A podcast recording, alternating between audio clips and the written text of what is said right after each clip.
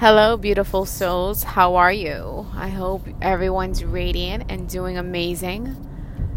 I wanted to chime in for a bit. So, today's topic is going to be about grief. Honestly, I did this podcast over and over, and for some reason, it wasn't uploading. And it was during the morning. I said, you know what? Maybe I just need to be more active, activated to deliver this podcast. So hopefully this pulls through. And if not, I'm not, that means it's not meant to be. I'm not trying it over again. so here we go. Um, I was inspired to do this podcast episode regarding grief because there has been a lot of grief around me. Um, and I personally has have handled grief in my life.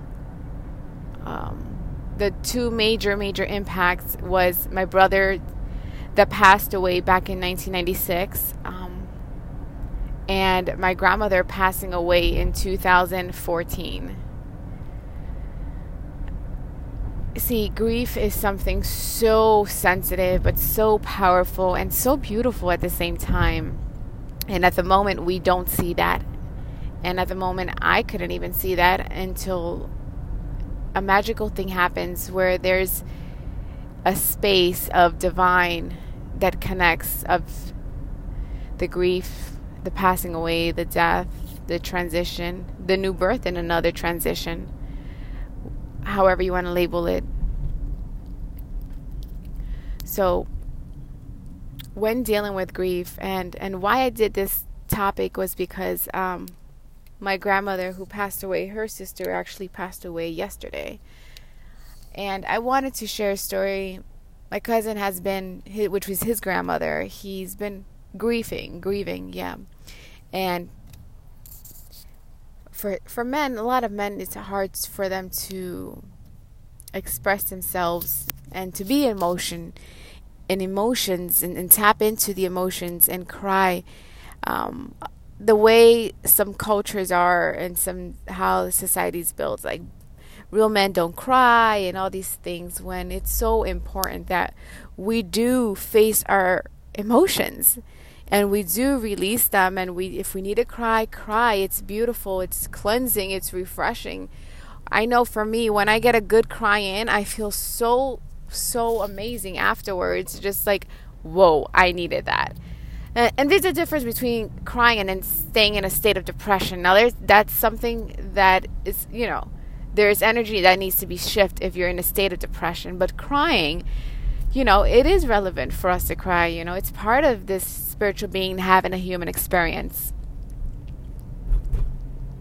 I really wanted to share this story with you. Um, I don't think I've ever touched this topic um, of how impactful um, death uh, occurred when I had to deal with my grandmother's death and how was I going to handle her death and you're never ready. It's kind of like when you have a baby you're never really ready. Like, when are you really ready?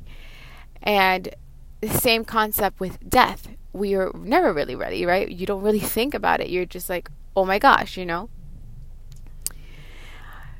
I came to realize, and the beautiful part about it is I was able to witness everything, like just a whole way of how the soul and the spirit and the energy and just the being transitions from physical form in a beautiful, vibrant way. So I'm going to use the story of my grandmother, who was and is an amazing soul. Like her energy was just phenomenal. Like a woman of all kinds, like of just overall such an organic, powerful woman. I think that's where I get my um that push from my grandmother. Um, and especially my ancestors. But so my grandmother was this amazing lady growing here on earth plane, right? Um, as she grew older, she started having dementia, and I was so close with my grandmother. I loved my grandmother to forever. I love my grandmother so much, and she meant so much to me. She just her ways of being really showed me of the nurturing and the you know I really really picked that up from my grandmother as well my mom as well my dad as well too and my stepmom very nurturing. I have a lot of nurturing people around me that you know they do it in a tough way but beautiful ways of of just being genuine true nurturers. But my grandmother was a really Im- big impact in my life of who i am today. And let's just move forward, fast forward to when my grandmother had dementia. Mind you, she knew me growing up, you know, like I, me and her were so close. I would call back in the days, you know, the calling cards to Dominican Republic and talk to her and beautiful ways of connecting always with my grandmother. And from that, right, fit, like the physical way of just being totally healthy, no issues, you know, just living life to the max of your beautiful ways and cultivating and just being was my grandmother. From that to a woman that who doesn't even know who I am. And at a point in my life, I just it was so hurtful because she detached from me and that's when I learned had to I had to learn and I'm still learning of detachment of how important it is. Um because I know mentally, so the mental form, the body, she didn't know who I was, but I know in spirit she knew exactly. We were always connected because she is I and I is she. And I wanted to some way, like I couldn't figure out. I would FaceTime her all the time. Let me fast forward to stories because you're like, hurry up, get the story. Okay, so I would FaceTime her because she lived in New York and uh, with my aunt, and then the only way she could know me, and I, she didn't know who I was, but she could remember me when I FaceTime her, which was every day, um, was by showing her my teeth and my smile. She knew me as a girl with the big teeth and the big smile, and I did not care. I I loved the fact that man, because of these big teeth, she knows who I am, and it was. It sounds so silly, but it meant the world to me. The fact that even if it was something so simple as my big teeth and my big smile, um, she remembered me that way, and that was her her physical way of knowing who I was. But in spirit, I knew exactly. She knew who exactly. We were always connected, and you know those moments of FaceTiming her while she was in New York and I'm in Miami the only way to communicate was that and she was able to have comfortable conversations and open up and then actually start remembering little bits here and there but the more we connect and more they connect it wasn't fully blown but she'll she'll speak about things that are that do happen and that are you know um that are kind of re- having her to remember who I am and that was the beautiful part about it and to what does this have to do with grief Okay. It's so you can understand the transition from the physical self, right? And we think we, me and I and me and I, nothing's yours and nothing's mine and nothing's anything, not even our own bodies promised to us. Same way that my grandmother's mind, her brain wasn't even promised to her. That from one minute to another, now she has not, you know, eventually started growing dementia and it's something so serious, so heartbreaking, and there's so much grief just within that. So, anybody that has dealt with a family member or dementia symptoms, they totally understand where I'm coming from. And it's heartbreaking and it's sad and it's just emotions, right? But it's part of life on how the body operates and the why the body does what it does. And that's why it's important that we go within our bodies to do our best to understand the body because we're spiritual beings having a human experience. Right? So that happens. So we fast forward back and fast forward now to December 2014, right? So we're in the month and my grandma she did not eat for she she got sick, really sick, with an infection in her throat um, that she didn't eat for a whole month. Things started getting really intense. Um, I started feeling depressed. I was going, I was just the more we FaceTime, the more she looked deteriorating and not herself. And just that woman that was just so powerful was slowly, physically just flowing away. And I was crying, like, no, my grandma, no. I didn't want to let go. And the more I saw her, the more I was in pain and creating suffering for myself with the fact that I know that death is part of life, but I didn't want to accept it. But yet, here's someone I love with my heart, and I was allowing her to suffer because of my selfishness of not letting go. Now listen clear. Here's where this here's where the message is from this episode. December 10th. It was already it was already a month going on back and forth. My grandmother was in the hospital in hospice already. She didn't eat for a whole month. We didn't know how she was surviving. Like how is she she was in really bad conditions and a really bad it's kind of like she was waiting for something. No one knew how she was surviving and everybody's like, "Well, well I don't know how she's still alive. Like she's still here. She's her heart was still strong. Like everything was strong." And um, she she December 10th was the doctors were already like okay you know things be prepared soon any day. She's you know she's not looking so well. She hasn't eaten. So we knew it was already close. And then you know during those times of grieving and and when someone in the family is transitioning um things can get hectic you know, like family feuds start creating. Now people that you didn't haven't spoken to forever now are popped up in your life. And now there's drama of what to do and what and do you pull pull the plug? Do you don't? So it was just a lot, a lot, a lot, and I was so overwhelmed. And I was working late nights because that was um, peak season for work, and that's in November. So that was in December. So um, I was really, really, really overwhelmed until December 10th came and I got home from work 8 o'clock. I can remember it like it was yesterday. I got home at 8 p.m.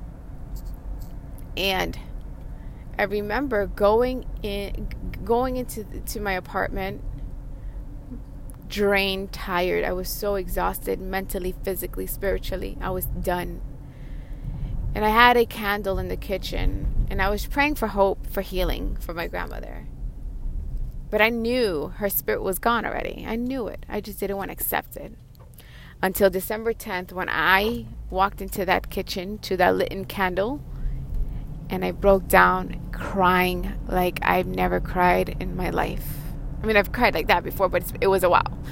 But it was a cry from the soul. Like, I think if it was a call for God, God really, or the universe, it really understood me while I really tapped into a place of surrendering where it was so beautiful the fact that now I can see exactly what I did was what I had to do for my grandmother to no longer suffer.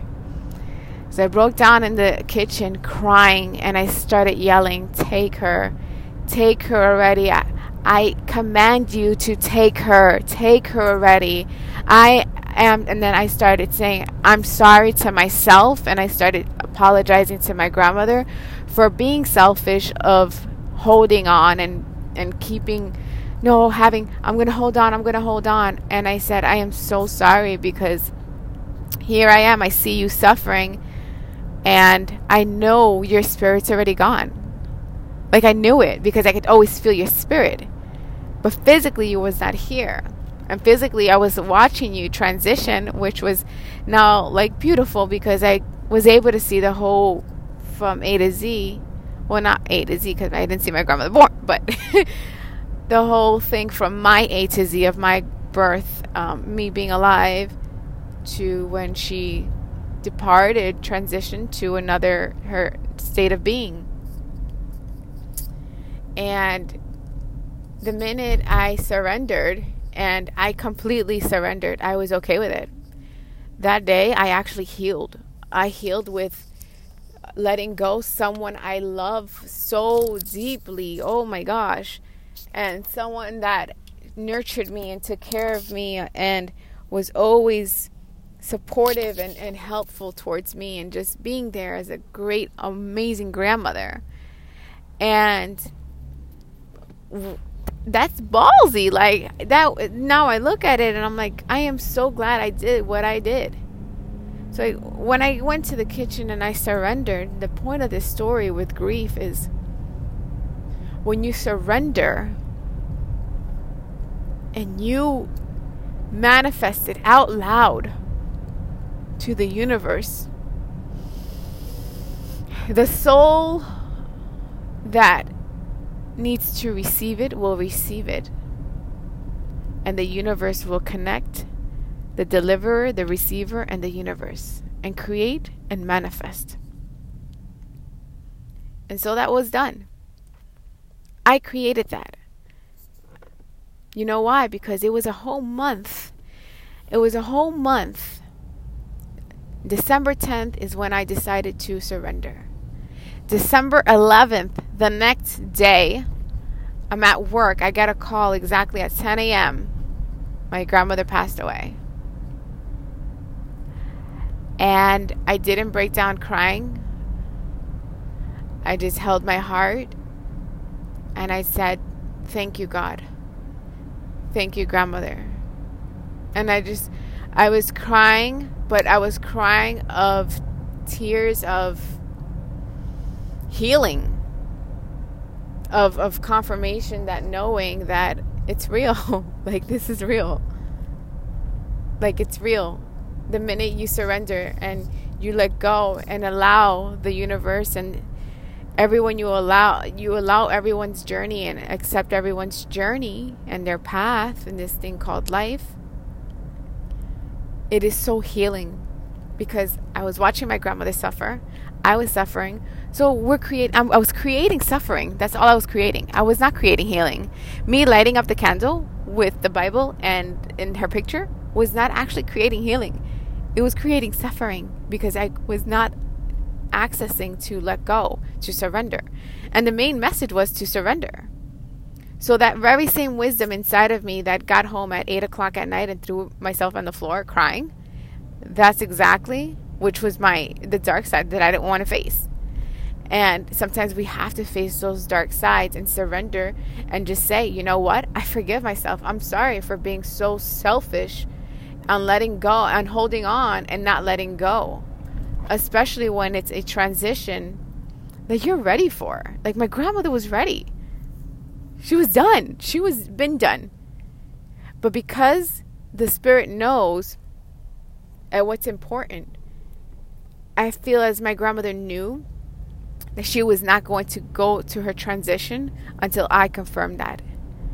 And through the confirmation of her death, was the fact that I was so connected with her that when she depart was because I confirmed. It was like, okay, she gave me the okay, I'm going to go now. She accepts it. She, and the thing is that if I wouldn't have accepted, I think today I would be traumatized and not healed. So the minute you surrender, and it also creates an imbalance in the chakra because now that was trauma. It would have been trauma. But if you approach it a different way, your reaction is how you create trauma or you create healing. And in that aspect, I created healing without even knowing, without even tapping into trying to heal. But it was just so the soul knows automatically how to heal itself. The body knows, the spirit knows how to heal itself. But it was me surrendering. It was me surrendering. No one else but me. And that I thank my grandmother so much because that was that's probably the biggest lesson in my life. My grandmother's story. And from there on, spirituality kicked in like crazy. And that's how I got to where I'm at now. By knowing and having knowing that that is always there. That access of connection is always there. So I'm in Miami. She passed away December 11, 2014 and now it's state of grief, right? We're now in the state of grieving, grieving. my heart wasn't heavy as much and I wasn't I was it was crazy. Like I thought I mean I was so shocked. Like I actually documented this. I did a whole video on YouTube and everything of how I felt relief. And I would have thought like as a child, oh my gosh, if my grandmother would pass away, I would have gone nuts. In contrast, it was the total opposite. I was really skeptical about flying to New York because I'm not a big flyer. I, I fear flying, I admit it, and that's something I'm working on. Uh, when I, you know, I got to completely surrender. But if I need to fly, I fly. And um, my grandmother, um, I just knew she was always with me. So I, I didn't. I, my grand, my sister called me and told me, well, you know, we gotta, we gotta go, we gotta go. And if I was like so undecisive, I was undecisive. I was gonna go to my grandmother's funeral figure. Mind you, someone you really love, you're not going to show up to the funeral. But I, because of the fear, so I had to hear I surrendered. Now I got to face the fear. Talk about emotions, right? Feeling it.